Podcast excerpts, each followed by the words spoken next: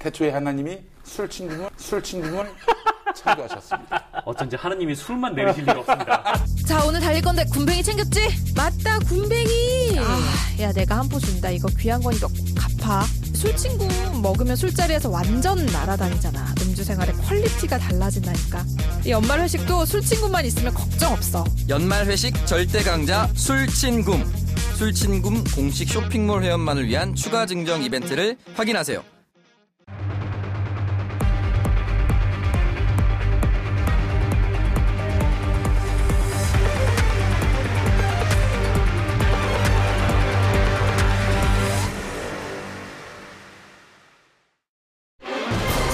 이건희 회장의 비자금 2천억 원 추가 발견 보도가 나와 주목받고 있습니다. 사정당국 관계자는 추가 비자금은 삼성 전현직 임직원 명의로 주식 계좌 200여 개에 흩어져 있다고 밝혔습니다. 2008년 삼성 특검을 통해 밝혀진 이 회장의 차명 계좌는 1199개, 액수는 4조 5천억 원에 이릅니다. 관련 의혹은 갈수록 커지고 있지만 정작 금융위는 과징금 부과 불가 방침을 내세우고 있어 논란이 큰 상황. 이건희 회장 차명 계좌와 과징금, 소득세 부과 문제를 꾸준히 제기해온 국회 정무위원회 소속 더불어민주당 박용진 의원과 이야기 나눠봅니다.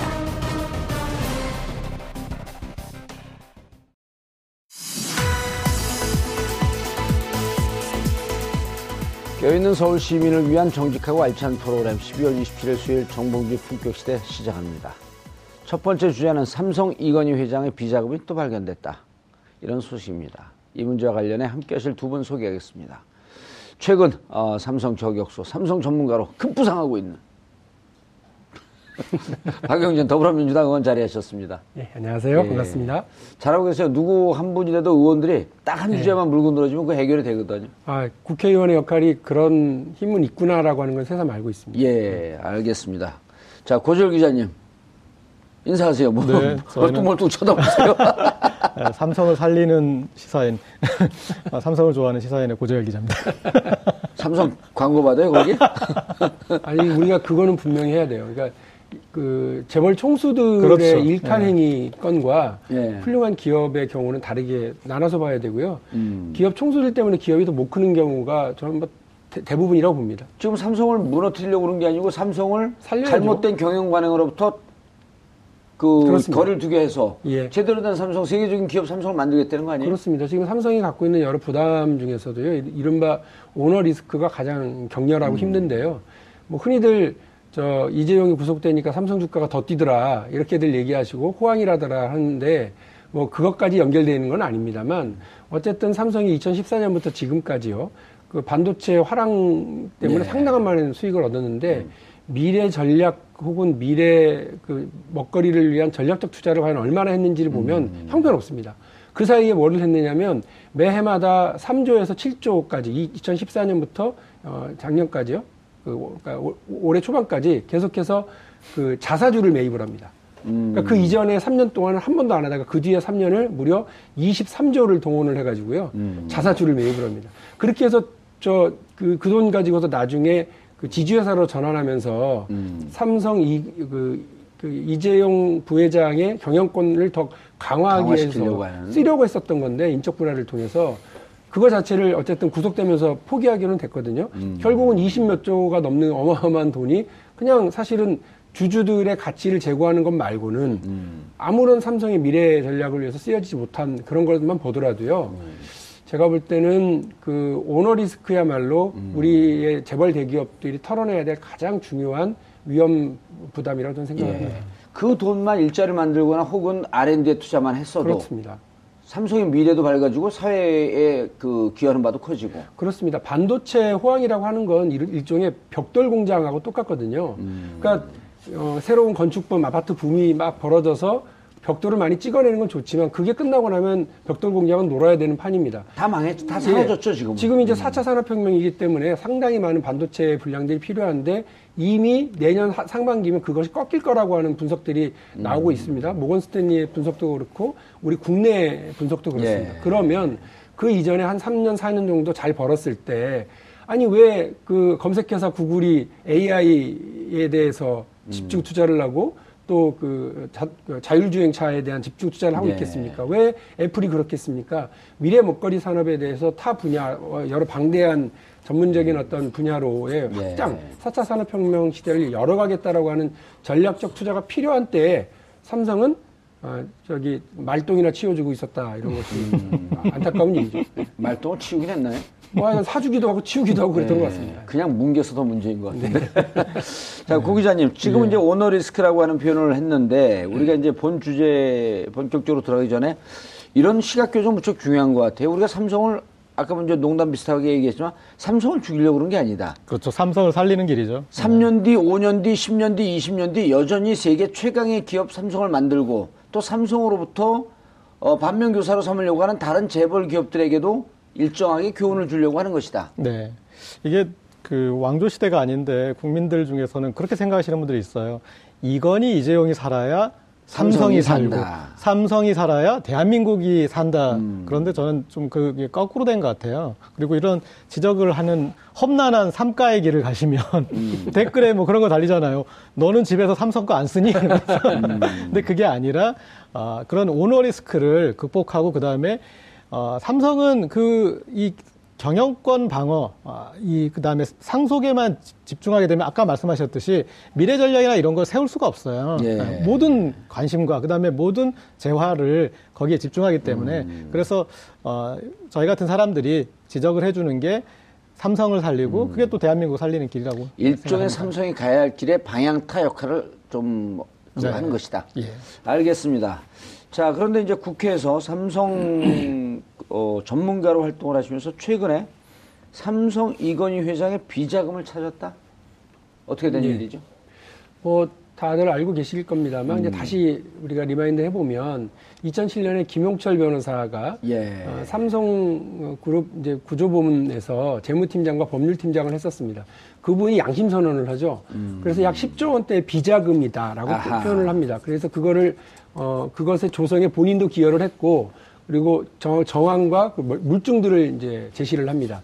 그렇게 해서 2000, 2007년 말에 국회에서 법이 통과되고요. 예. 그때 아마 이제 정봉주 의원님도 활약이 대단히 하셨을 텐데 그때 그 법이 통과되고 나서 2008년도부터 이른바 조준웅 삼성 특검이 활동을 하고 예. 4월 17일 이 4월 17일, 17 일이 중요합니다. 일단 예. 제 생일이기도 하고 어, 그리고 이제 이 4월 17일이 곧 다가온다는 게 중요한 거예요. 예. 이 4월 17일 날 발표를 합니다. 음. 그래서 그 10조가 아니고 4조 5천억 원인데 이것은 차명 계좌로 486명의 타인의 명의로 음. 1199개의 계좌에 4조 5천억 원이 숨겨져 있었다라고 하는 걸 발표를 합니다. 그리고 3일 뒤에 삼성 측에서 이건희 회장이 직접 나서기도 했고요. 예. 어, 세 가지를 약속을 합니다. 그 타인 명의의 1199개 계좌에 대해서는 다 이건희 명의로 실명 전환한다. 그리고 예. 두 번째, 어, 미뤄진 세금을 납부토록 하겠다. 음. 세 번째, 이동과 관련해서 어, 세금을 내고 나머지는 다 사회 공헌에 쓰겠다라고 예. 했는데 결국 아무것도 어, 약속을 지키지 않았다고 하는 아, 것이 이세 가지 하나도 이루어지지 않아요? 예, 지난 국정감사 때 제가 다시 확인을 했고 음. 어, 금융실명법을 완전히 무시하고 위반한 상황이다라고 하는 것도 확인을 했습니다. 예. 그러면서 또, 어, 추가로 비자금이 나왔다? 이것도 찾아낸 거 아닌가요? 어, 지금 그 많은 분들이 헷갈려 하시는 게 뭐냐면 2008년도 있었던 그 삼성 특검이 찾아낸 4조 5천억 원과 예. 지금 경찰이 덮쳐서 확인하고 있는 이 돈과는 좀 결이 다릅니다. 이것이 같다고 어허. 같다고 삼성과 국세청은 자꾸 주장을 하는데 이게 같아야 어, 자기들이 편하기 때문인 것 같아요. 네. 둘이 다른 돈이고요. 예. 요거는 그러니까 경찰이 지금 덮쳐서 수사하고 있는 거는 올해 5월 달에 그 한남동에 있는 이건님이 그 일가의 자택을 음. 그 무자료로 그 탈세 혐의로 그, 그, 그걸 작업을 했던 그 인테리어 업체, 업체를 덮쳤어요. 오. 5월 달에. 그것도 이상한 게 나와요. 그래서 그걸 조사해 보니까 조양호도 나오고 이건희도 나오는데 그 한지는 아주 그냥 단순하게 한 겁니다. 외국에서 사모님이 사오신 값비싼 인테리어 자재들을 어, 집에다가 이렇게 바르셨는데 그 돈을 짓고 있는 회사에 회사의 호텔 건축 비용으로 그냥 그쪽으로 던탱이를 넘겨- 씌운 거예요. 음, 그러니까 넘겨버리고. 이거는 누가 봐도 빼도 박도 못할 배임 횡령이죠. 그렇죠. 그래서 회사 그- 돈을 빼돌려서 예. 개인 인테리어. 사업을 했으니까. 그러니까 이건에도 심각한 문제로 끝났고 더 심각한 문제는 이 이건희 건인데 약 9년간에 걸쳐서 200건이 넘는 그 거래를 하- 통해서 예. 150억 정도의 이 저 건축비가 들어간 겁니다. 근데 이 돈이 어디서 나왔느냐? 이것도 비자금 아니냐? 니네들 저 배임 횡령한 거 아니냐라고 추궁을 했더니 차명 계좌인데요. 이렇게 얘기를 한 겁니다. 오, 삼성 측에서요. 예, 그래서 2008년도에 확인됐던 그 차명 계좌다라고 이제 넘어가려고 그랬던 거죠. 음. 그런데 알고 보니까 그렇지가 않은 겁니다. 이 경찰은 제가 볼 때 정석 수사를 했어요. 예. 5월 달에 인테리어 업체를, 7월 달에는 그 한남동에 파견 나가 있는 삼성물산의 한남동 분실을 덮, 덮쳤고요. 음. 압수수색을 했고 9월 달에는 삼성물산의 본사를 압수수색을 합니다. 아하. 그리고 지난번에 사상 초유라고 하기는 좀 그렇고요. 국세청을 덮쳐서 음, 요 그 관련 계좌를 다 확인을 해간 걸로. 경찰이요? 예. 수사권 분리해야겠네요. 아, 뭐 다들 지금 그 얘기가 많습니다. 근데 여기서 어. 조금 상상력을 발휘하면 예. 이렇게 이런 얘기가 될 수도 있을 것 같습니다. 아, 김영철 변호사가 당시에 삼성 비자금 규모를 10조 정도를 얘기했거든요. 그렇습니다. 근데 4조 5천억이 에, 그때 당시에 거고. 예, 들켰고 예. 예. 그런데 지금 2천억이 다른 데서 나왔다는 얘기는 음. 5조 원 정도가 더 어딘가 또 있다. 있을 5조 3천억 수도 정도 어딘가 있을 것이다. 그리고 더 여기서 더 아이러니한 건 뭐냐면 삼성 입장에서는 그때 같이 들킬 거라는 생각이 그러니까 지금 박용진만 없었으면 그때 음. 다 들켰으면 그 돈이 그냥 무난하게 양성화되면서 음. 그대로 상속되면서 세금도 별로 안 내고 다 됐을 텐데 예. 음. 그게 그때 다 들켰어야 되는데 그게 안 들키고 있다가 숨어 있다가 이, 이제 그거 이 4조 5천억에 대해서 문제 제기하시고 여기에 또 2천억 나와버리니까 음. 완전히 스텝이 엉킨 거죠. 우리가 요즘 다스 얘기를 많이들 하는데요. 네. 이 다스도 그 당시 특검이 있었지 않습니까? 그런데 이건희 관련 특검도 지금 있었습니다. 근데 다스 수사도 엉터리였다고 지금 뭐 확인되고 있는 그렇죠. 것처럼 정호영 특검. 예. 이건희 이 특검도 그러니까 삼성 특검, 조준욱 특검도 특검. 엉터리로 끝났다고 하는 정황이 여러 가지가 지금 저희 당에서 조사하는 과정에서 드러나고 있습니다. 그때 특검이 끝나고 몇 개월 있다가 아들이? 조중 특검의 아들이, 아들이? 삼성에 입사했다. 예, 뭐 그냥 저기 그, 그 이전에 그러면 특채로 들어갔는데 과장으로 들어갔는데 예. 그뭐 그 경력이 뭘 뭐냐? 했었냐? 그러니까 저는 저는 저기 취업 준비했는데요. 이게 답니다. 취업 준비하던 사람이 취준생을 과장으로 어, 과장으로. 특채돼서 들어가는 황당한 경우가 벌어졌고요. 사회 기여를 했네요.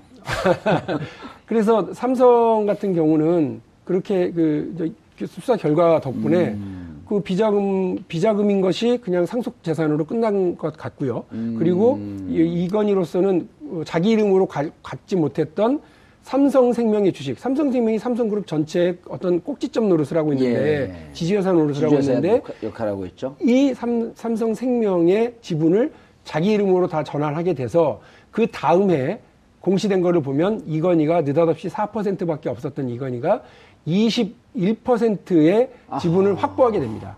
그래서 걸림으로 인해서 더 좋- 좋게 된그 거예요. 우리 좀 고재열 기자가 정확하게 지적해 주신 거예요. 예. 걸려서 대박 난 사람 이건희. 자, 요 2천억 얘기를 좀 해, 그, 해보시죠. 네. 2천억 그 계좌가 어떻게 찾아진 건지. 아까 그 말씀하신 대로 이제 음. 그 돈이 나왔고 그 다음에 이제 어 이게 삼성의 해명을 들어보면 되게 재밌는 부분이 있어요. 그러니까 음. 이 2천억 또 뭐냐 그랬더니 네. 어, 삼성이 아 이거 회사 돈 그러니까 배임 횡령이 아니라 상속 재산이다. 상속 재산이라고 했잖아요. 예. 상속 재산. 그래서 중요한 워딩이 상속 재산이에요. 근데 누구 계좌였어요? 임직원 계좌예요. 그러니까 그 말인즉슨 아. 예, 그 아, 이병철 삼성 측 해명은 이 2천억 숨겨져 있는 돈이 배임 횡령한 것이 아니고 네. 상속 재산이다. 그런데 이 차명 타인의 명의를 쓴건 다 임직원들 명의로 그렇죠. 되어 있고. 그러니까 상속을 임직원한테 한 건지 그러니까 음. 이병철 그 선대회장 사람의 다 자식들인지 그러니까 말이 앞뒤가 안 맞잖아요. 예. 그러니까 그게 해명할 수 있는 돈은 그 돈은 저 돈이다 정도밖에 해명 못 하는데 그거 가지고 이 여러 가지 다 해명하려 하다 보니까 상황이 예. 엉킨 거죠. 네. 요 상황이 이번에 국정감사 그 와중에서 드러난 건가요? 국정감사에서는 아까 말씀드렸던 음. 2008년도 1199개의 계좌에 대해서 그걸 확인을 한 거죠. 음. 예, 이거를 제대로 이루어지지 않았다. 실명 전환을 하- 했다더니 했냐? 안 했습니다. 음. 세금은 냈냐? 안 냈습니다. 그러면 사유공헌을 했냐? 안 했다. 근데 이상하다. 왜 니네 금융실명법으로 처벌하지 않냐? 아, 그 금융실명법은 이게, 이게 지금 정확하게 그 금융위원장이 한 말입니다. 예. 금융실명법은 가명이 아닌 한, 다시 말해서 어, 마루치 아라치, 로버트 태권브이, 뽀로로 어, 이런 이런 이름이 아닌 다음에 마징가 제트 같은 이름이 아니면 고재열, 정봉주 이름으로 내 박용진의 돈을 숨겨놔도 아무 문제가 없다라고. 너무나 당당하게 저한테 얘기를 하더라고요. 국회에서요? 국회에서요. 그래서 장난하시냐? 그래서 이게 10월 16일 날 국정감사 첫날 벌어진 상황입니다. 아, 그래서 그럼 실명제 위반은 어떠, 뭐라고 생각하세요, 그분은? 그분은 그러니까 그냥 마루치 또 아라치의 경우에만 처벌하겠다는 로버트. 태권브이로 해난다. 안 김영삼 전 대통령이. 무덤에서 벌떡 일어날 근데 일이죠. 이 문제의 가장 큰 이제 문제는 뒤집혔습니다. 그러니까 그 저희가 어쨌든 제가 국정감사 종합감사 때 그로부터 딱 두 주 뒤에 다시 얘기를 확인을 해서 바꿨죠. 그 24년 만에 그 금융신명법을 제대로 잡아서 이제 차명의 계좌라 하더라도 그것이 결, 생존하는 사람의 이름이라 하더라도 검찰의 수사와 예. 국, 그, 국, 그 금융감독원의 어, 검사 그리고 국세청의 조사에 의해서 이, 이것이 차명으로 확인되면 금융실명법 5조를 위반한 것으로 해서 고율의 차등과세 대상이다라고 이제 확인이 된 겁니다. 그래서 그 부분과 관련해서 이번에 다시 그러면 그 세금을 걷, 걷고 있느냐 했더니 12월 12일부로 그 관련된 세금들을 걷고 있고요. 예. 이것은 이건희뿐만이 아니라 지난 5년 동안 9조 3천억 원 규모의 그 차명 계좌가 존재하는 것을 국세청을 통해서 확인을 했습니다. 예. 그 그것에 대해서 걷고 있냐? 그것에 대해서 걷고 있다. 그래서 음. 국세청은 지금 자기가 할 일을 꾸역꾸역 하는데 문제가 있어 두 가지가 나왔죠. 하나는 국세청이 이건희 것을 계산하는 데 있어서 지금으로부터 부가제척 기간 10년을 규정하겠다. 음. 그러면 지금부터 10년이면 2000, 2007년 어 이제 10월부터로 하겠다는 거예요. 그러면 사실은 2008년 4월 17일 그 조준웅 특검이 발표한 날짜 이후에 예. 삼성은 그 돈을 다 그냥 찾아가 버렸거든요. 음. 그러니까 깡통 계좌이니까 1년치도 부과를 못 하는 거기 때문에요. 이거는 깡통 계좌에 깡통 과세하겠다는 것밖에 안 된다. 음. 하는 척 하지 마라. 정확하게 얘기하면 법에는 어떻게 나와 있느냐면 그렇게 그 법 위반이 확인된 것은 금융 그 금융실명법에 따라서 어, 계좌 개설일로부터 확인된 날짜까지입니다. 음. 그러니까 그때까지를 실명 전환하는 날까지를 어, 부과해야 되니까 그 전 10년을 부과하면 어마어마한 돈을 거둘 수 있는데 그렇죠. 예. 2007년 12, 10월부터 시점으로 해가지고 개, 계산을 한다고 그러면 찾아진 그 시점을 얘기한 거예요? 그, 그 금융감독원에서는? 금융감독원에서는 지금부터 10년 전으로 계산하는 아. 지금부터 10년 예, 전으로. 국세청에서는요. 그래서 이거는 하나만 한 짓이니까 어허. 그렇게 하지 마라. 그래서 지금 저희가 금융위원회하고도 싸우고 국세청하고도 싸우고 뭐 아주 뭐 사방이 난, 난적입니다. 금융위원회 아직도 야당이세요, 그럼?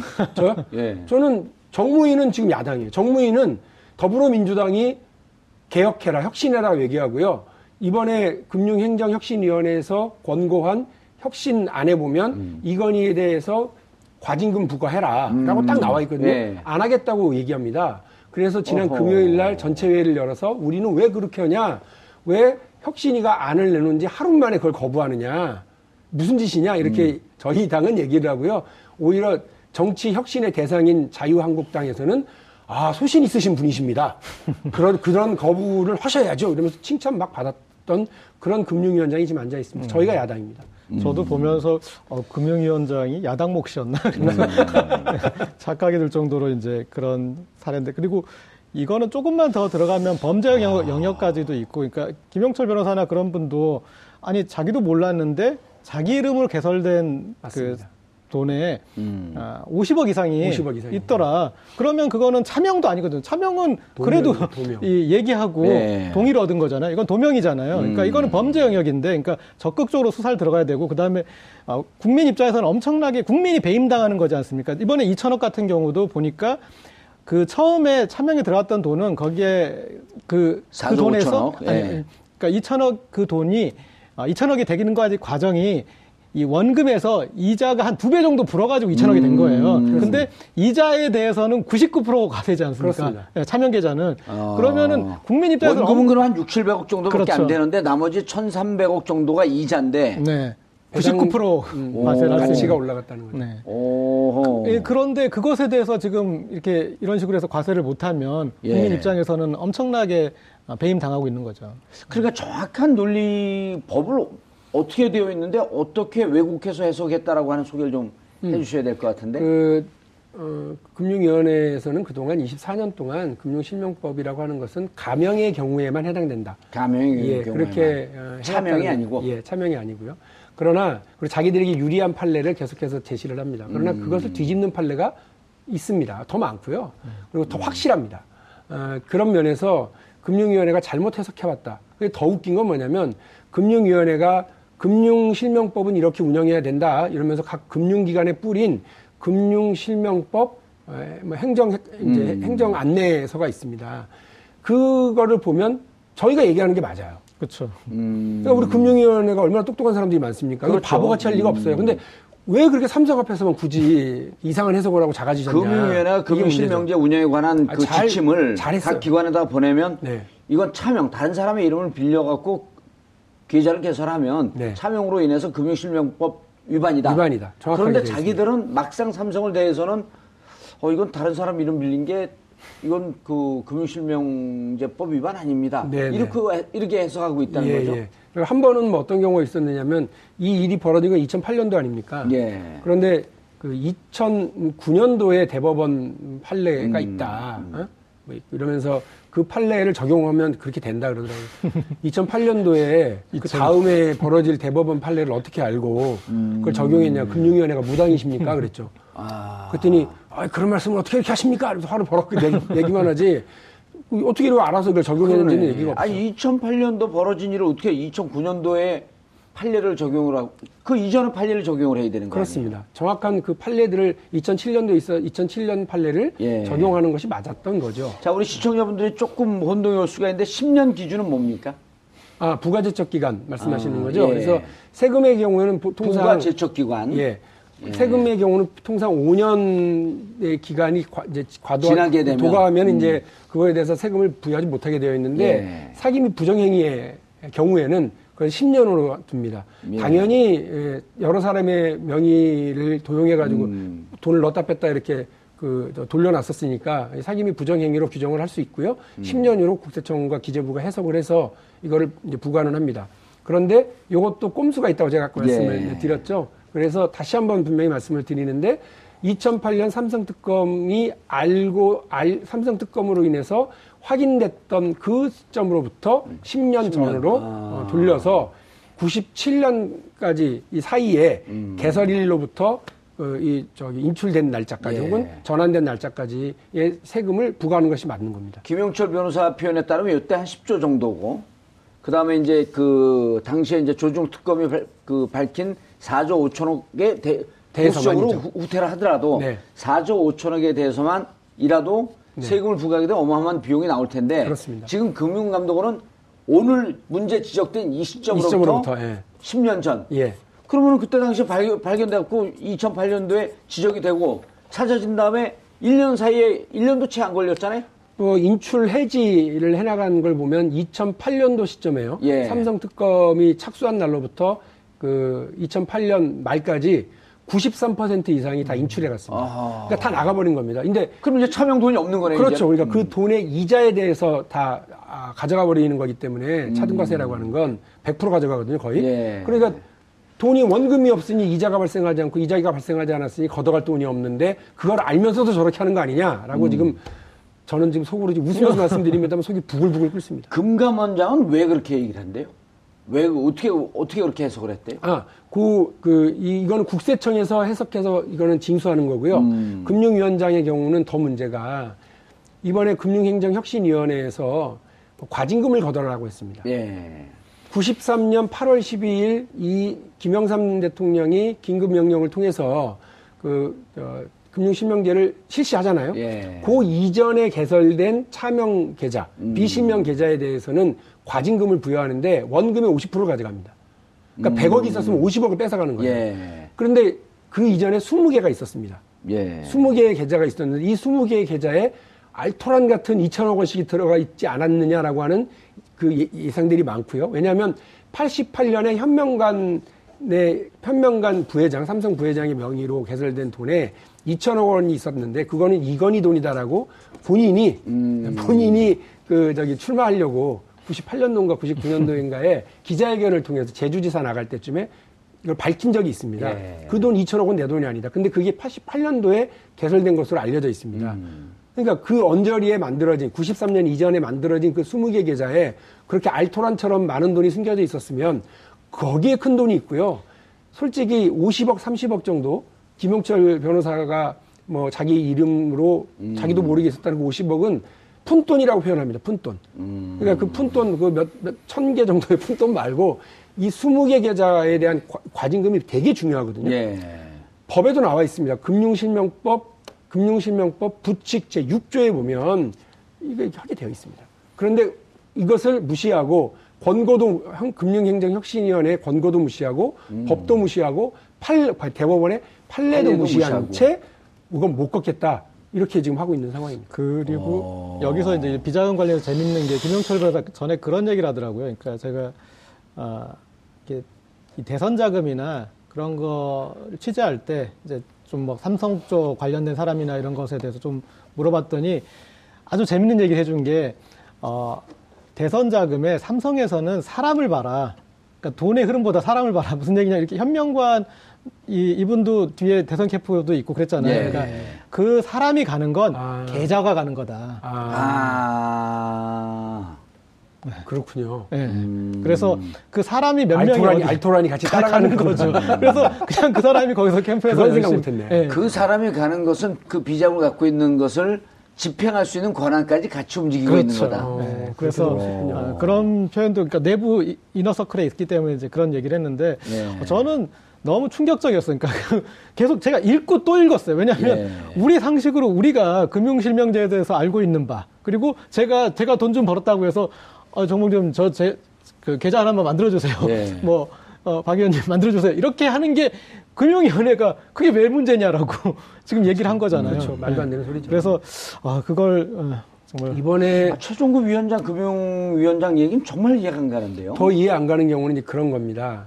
이번에 왜 뭐 왜 그 기자들이 물어봤을 거 아니에요. 왜 과징금을 거부합니까? 음. 이건희 것만 거둘 수는 없는 거 아니냐. 그러면 93년 이전에 그 차명계좌는 다 걷어야 되는데 엄마가 아들을 위해서 어, 저 푼돈 좀 모아놓은 거 엄마 이름으로 아들 돈을 또 하나 향후에 친목회 예, 동창회, 동창회, 예. 어, 여기에도 다 가명으로 만들지 않습니까? 차명으로 만들고 음. 그걸 다 과징금을 매깁니까? 그래서 기자들은 왜 금융이출이 기자들은 그렇게 다 그냥 받아쓰기만 했는지 잘 모르겠는데 황당하잖아요.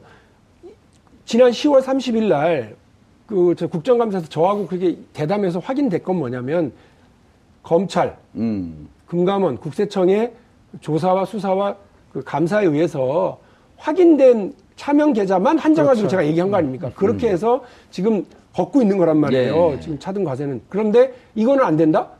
아니 누가 엄마가 아들 위해서 그 돈 숨겨놓은 과징금 거드래요. 누가 동창, 동창회가 뭐 범죄 조직을 위해서 하는 게 아니잖아요. 이 세계 기관이 그 조사와 수사를 한다라고 하는 얘기는 뭐냐면 범죄 사실과 연관되어서 세금을 탈루할 목적으로 이렇게 위법한 행위 때문에 하는 거거든요. 예. 엄마가 그런 거 아니잖아요. 우리 동창회나 향후회가 그런 거 아니라고요. 그런 거를 핑계 대서 선의 피해자가 생긴다라고 하는 말도 안 되는 이유로 이걸 안 한다라고 하는 얘기는 누가 봐도 삼성 앞에서 작아지는 거죠. 누가 봐도 삼성 봐주기죠. 이거 되게 큰 문제라고 저는 봅니다. 한 발 더 나고 법을 바꿔서 이것을 그 과징할 수 있게 해달라? 금융위원장이요? 더 웃긴 얘기죠. 왜냐하면 이건 행정처분이에요. 행정처분대로 하면 되는 겁니다. 음. 과징금 같은 경우 그야말로 행정처분이잖아요. 과태료, 딱지 떼고 이렇게 하는 건데 경찰관한 경찰관한테 예를 들어서 아니 저 과속 단속해라, 어 그리고 저기 주차 단속해라 그랬더니 법을 바꿔주세요. 이러고 앉아 있는 아니, 경우는 가속. 단속하는 기계 바꿔주세요. 그러니까 행정 처분에 대한 이의 제기는 그 삼성이 고민한 일, 일이고 그렇습니다. 삼성이 거기에 대해서 이의 제기를 해서 소송을 해서 어, 받아들여지면 또 되찾아가면 되는 거잖아요. 그러니까 금융위, 국세청, 검찰은 그냥 임무를 하면 되는 거고요. 그 금융행정혁신위원회가 권고한 건 있습니다. 예. 입법적 고려를 해야 된다라고 되어 있는데 거기서 방점 찍은 건 뭐냐면 왜 굳이 93년 이전의 계좌만 차명 계좌만 과징금이냐? 음. 그 이후에는 차등과세만 하냐? 다 과징금과 차등과세 다 같이 해라. 더 강화하라라는 얘기입니다. 이건, 어. 이건 법을 통해서 그렇게 해주라라고 하는 얘기니까 제가 그렇게 할게요. 그건 아니, 입법 조치를 할게요. 그 법을, 법은 만드실 때 제 생각에 지금 우리 계산에 의하면은 지금 5조 3천억의 비, 비자금이 더 있을 수 있는데. 더 있는 거죠. 그게 양지에 나올 수 있게 조금 좀 이끌어 주시는 것도. 아 근데 저는 그건 어렵지 않다고 봐요. 이거는 제가 볼 땐 그 비자금이거든요. 우리가 흔히 말하는 비자금이 아니라 배임 횡령에 의한 비자금이니까. 그렇죠. 이건 형사 처벌 대상이거든요. 1. 2008년 조진웅 삼성 특검이 엉터리였다라고 저는 단정합니다. 음. 그래서 이 부분에 대해서 검찰이 재수사해야 된다고 봐요. 2.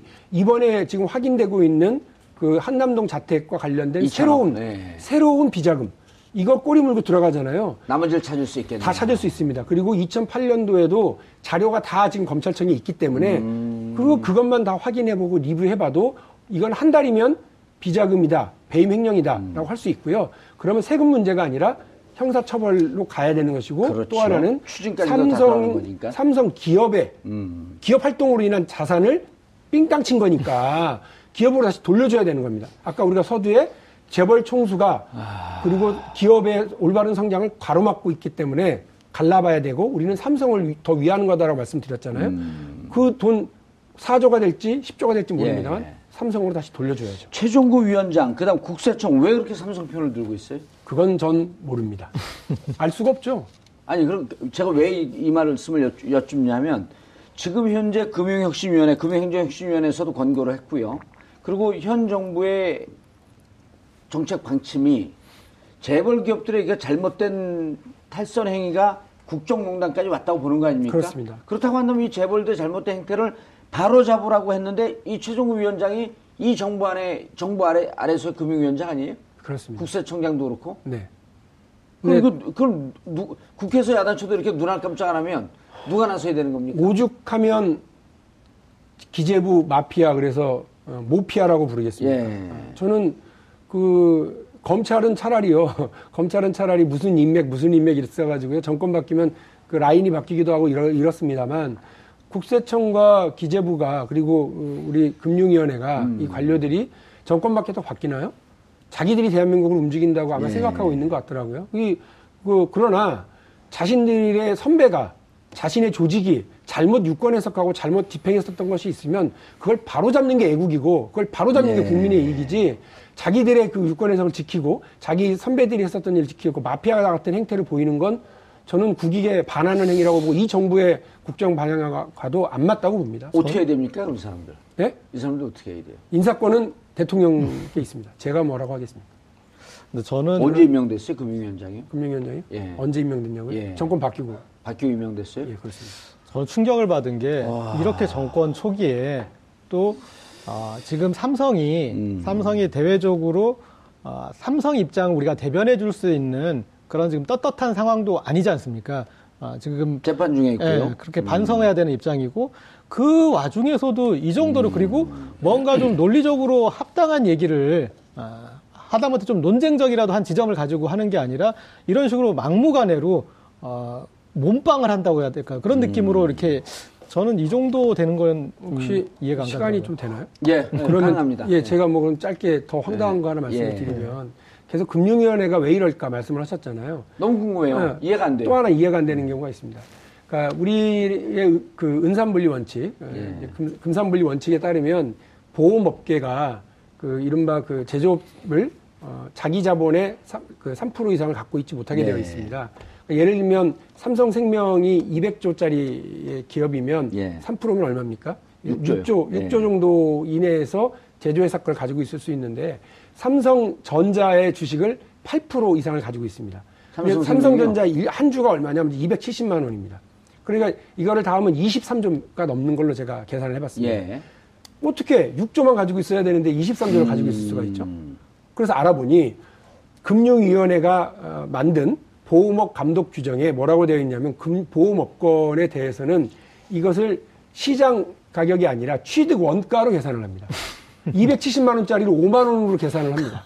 아직도 더 살 수 있어요. 더 많이 이렇게 룸이 남아 있습니다. 그러니까 그런 말도 안 되는 행위를 해요. 그래서 이상하다.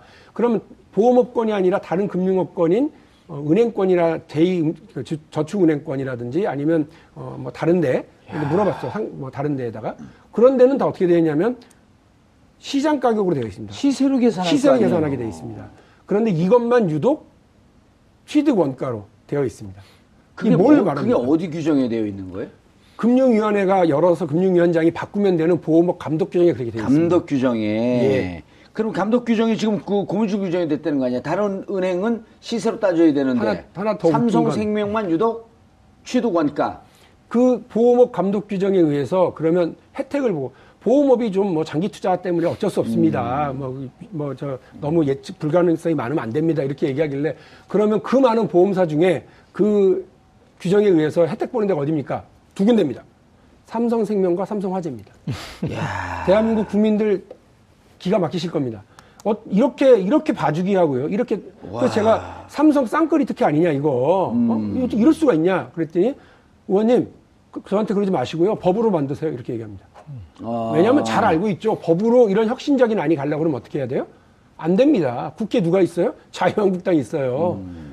혁신하라고 권고안 했더니 바로 하루 만에 거부한 사람을 아주 시, 소신 있는 분이라고 칭찬하는 자유한국당 의원들이 버티고 있기 때문에 법을 바꾸는 일은 더 어렵습니다. 감독 규 그걸 알고 있는 거죠. 법을 바꿀 수 없기 때문에 감독 규정 갖고 마음대로 하겠다 이런 거 아니에요? 그렇습니다. 그러니까 그 아니 또 거꾸로 얘기를 하면 법은 어려우나 행정 권한으로 충분히 할 수 있는 일을 안 하고 있는 겁니다. 법 핑계 대면서요.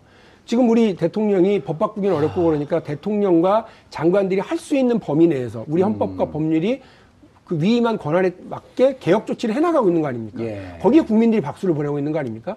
도대체 삼성은 언제까지 봐줘야 되는 겁니까? 그 거기에 음. 저는 이제 금융위원장이나 이런 분들이 전원 확신이 있는 것 같아요. 그러니까 지금 박용진 의원 같은 삼가의 길을 걷는 분은 있지만 무슨 길이요? 삼가 삼가가 아, 삼성 뭐예요? 깐다고? 삼성가는 아 니 삼성 이거니까는 거죠. 이까지. 예, 리가 아, 삼- 리가로 하시죠 리가 삼성 가는. 삼성 가라고 그러고 삼성을 까면 삼성 삼가라고 그러고 자, 근데 그런 확신이 있는 것 같아요. 뭐냐면, 아, 이 정부 안에서도 결국 삼성 편을, 삼성 편의를 봐줄, 삼성 얘기를 들어줄 사람들이, 실권자들이 있을 것이다.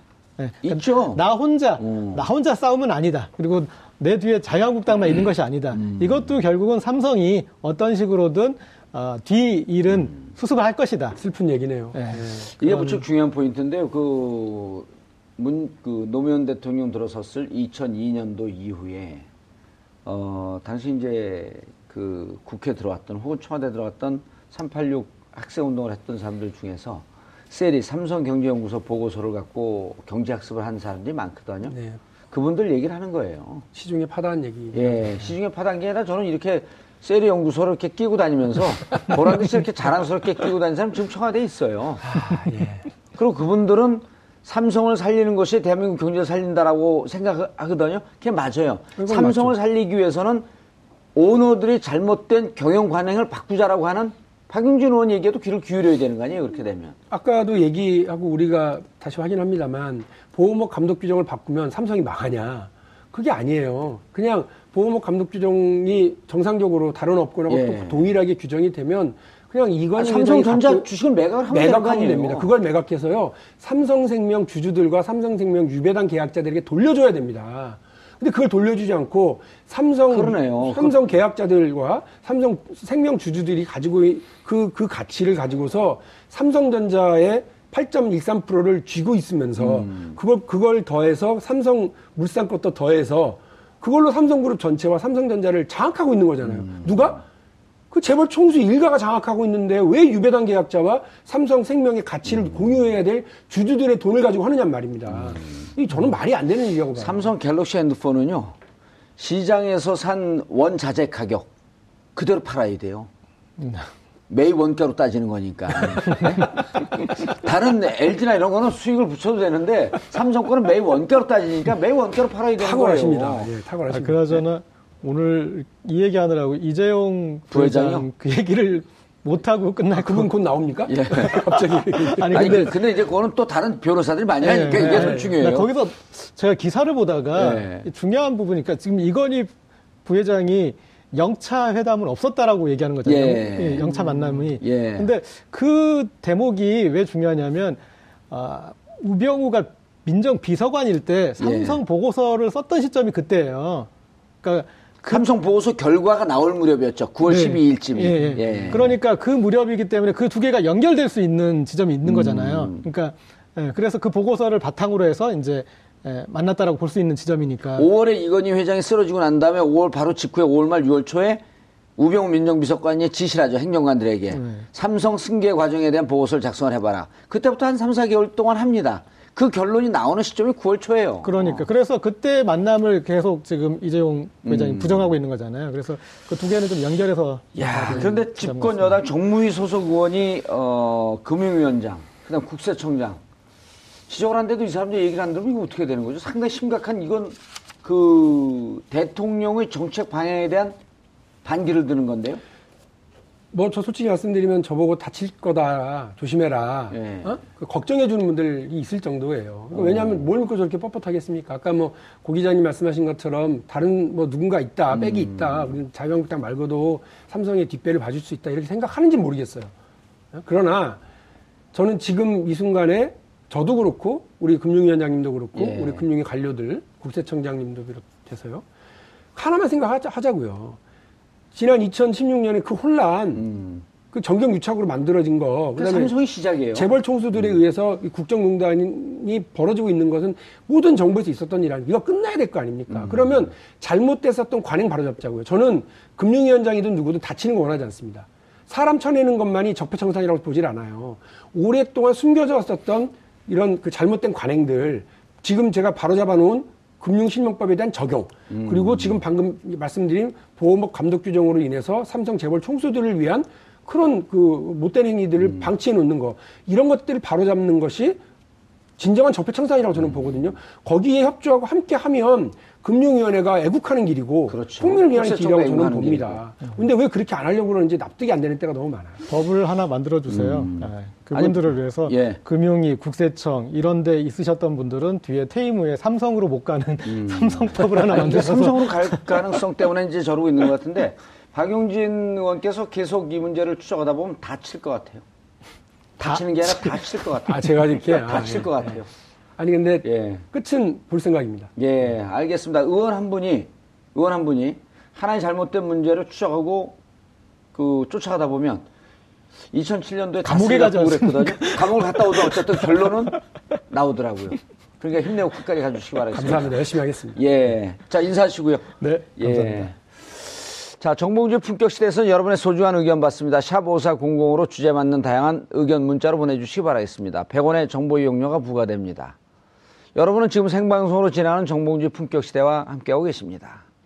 오늘 방송 좋았나요? 방송에 대한 응원 이렇게 표현해주세요. 다운로드하기, 댓글 달기, 구독하기, 하트 주기. 더 좋은 방송을 위해 응원해주세요. 그리고 2부도 함께 해주세요.